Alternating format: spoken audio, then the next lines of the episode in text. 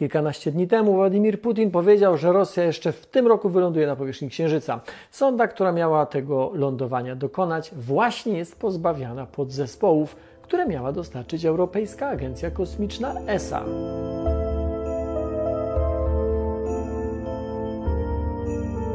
Chodzi o lądownik Luna 25, którego start był planowany na sierpień tego roku, ale wcześniej miał to być rok 2012, potem 14, 16 i w końcu 18. Tą misją Rosja miała wrócić na Księżyc, y, choć sam lądownik nie jest urządzeniem jakimś bardzo zaawansowanym. Każde kolejne opóźnienie oznaczało też przeprojektowanie urządzenia, a w zasadzie jego zubożenie, uszczuplenie. Na przykład początkowo zakładano, że w ramach misji zostanie przetransportowanych czy rozstawionych na powierzchni Księżyca 12 sejsmografów, ale w ostatniej wersji um, są już tylko 4, a i to nie jest pewne, bo ESA właśnie zawiesiła współpracę z Roskosmosem, czyli rosyjską agencją kosmiczną, nie tylko przy konstruowaniu misji Luna-25, ale także Luna-26 i Luna-27.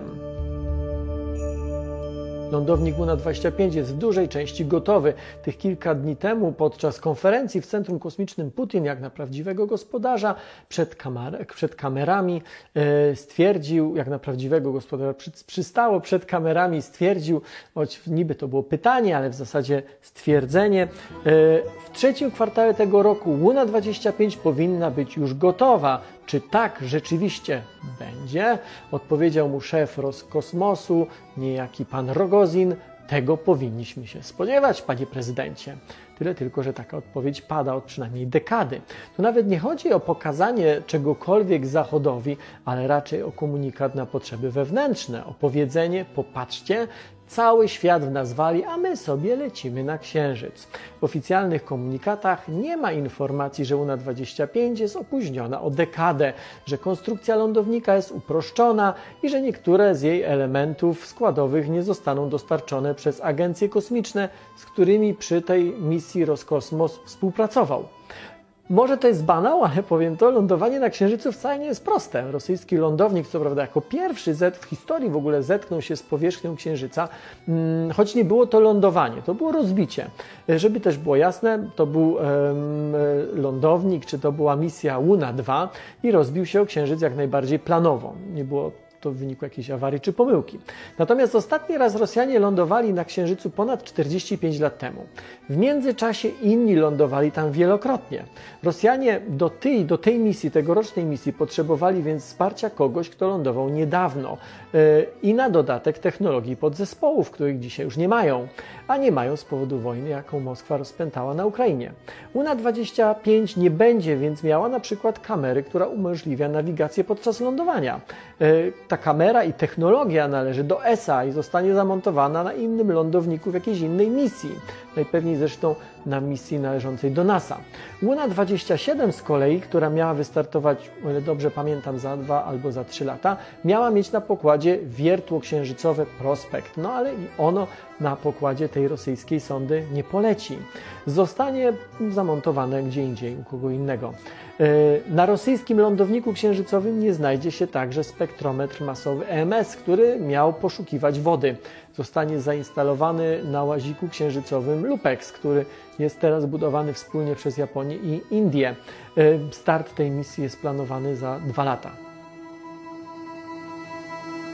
Misje księżycowe nie są zresztą jedynymi, które w ostatnich tygodniach zostały zawieszone, bo już w pierwszych tygodniach wojny ESA oświadczyła, że zawiesza współpracę z Rosją w misji marsjańskiej ExoMars.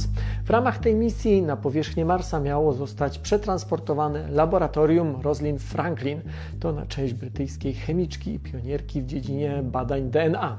Misja miała szukać śladów biologicznej aktywności na powierzchni czerwonej planety. Miała się rozpocząć w 2020 roku, ale z powodu pandemii przesunięto ją, tą misję, ten start na koniec tego roku. Tym razem też nie poleci. Łazik jest konstrukcją europejską, wybudowaną za pieniądze europejskich podatników, a strona rosyjska miała tylko albo aż łazik wynieść w kosmos z terenu Bajkonur, kosmodromu Bajkonur. Teraz e, wydaje się to niemożliwe. E, łazik zostanie wyniesiony pewnie później przez jakąś europejską rakietę, czy jakąś, przez rakietę Ariane. ESA i rosyjska agencja Roskosmos współpracowały na wielu różnych polach i dzisiaj wszystkie one te pola, te współprace w zasadzie są zawieszone. E, największą stratą dla Rosji może nie być ta, mogą nie być te misje naukowe, tylko raczej e, utrata wielu kontraktów e, na wynoszenie satelitów komercyjnych, bo na tym Rosja zarabia konkretne pieniądze. Zawieszenie tych lotów to oczywiście także kłopot dla drugiej strony. Przy każdej sankcji płacą dwie strony, ale tak to już jest, że gdy nie rozwija się własnych technologii albo własne technologie rozwija się, rozwija się e, zbyt wolno, a bazuje na tańszej technologii, ale niestety kraju nieprzewidywalnego jak Rosja wcześniej czy później wpada się w kłopoty i przychodzi za to zapłacić. Choć oczywiście z drugiej strony to także może być w pewnym sensie szansa, bo to może spowodować rozwój europejskiego przemysłu rakietowego. Dotychczas ESA i w sumie NASA też nie musiały być pod tym względem samowystarczalne, bo zawsze istniała sprawdzona i co ważne, rozsądna kosztowo opcja rosyjskich rakiet serii Sojus. E, dzisiaj i w dającej się przewidzieć przyszłości ta opcja w zasadzie znika. Trzeba więc będzie radzić sobie samemu, a to może spowodować szybszy rozwój systemów własnych.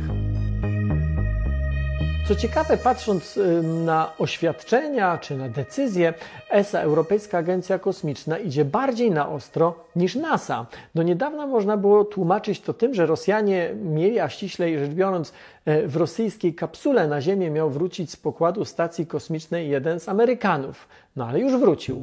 Rosjanie zresztą argumentu stacji y, używają bardzo często, twierdząc, że y, zrezygnują z projektu albo że odłączą się od stacji całkowicie.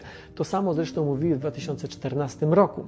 Stacja na orbicie jest rzeczywiście międzynarodowa, ale udział Rosji jest dzisiaj marginalny. Moskwa nie ma po prostu na takie współpracę pieniędzy.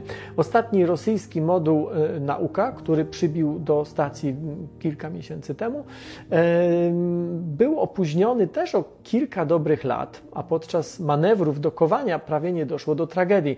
E, zrobiłem o tym osobny film. Link do tego filmu możecie znaleźć tutaj i w opisie do tego e, filmu. Mm, kilka tygodni temu szef Roskosmosu wydał kuriozalne oświadczenie e, dotyczące stacji i współpracy amerykańsko-rosyjskiej.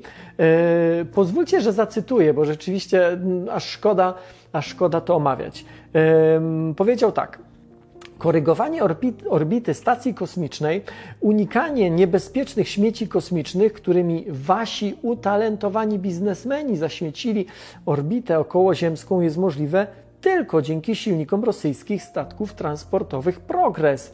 Jeżeli zablokujecie współpracę z nami, to nikt nie uchroni ISS przed niekontrolowanym wejściem atmosferę mm, i upadkiem na terytorium, na terytorium Stanów Zjednoczonych albo Europy.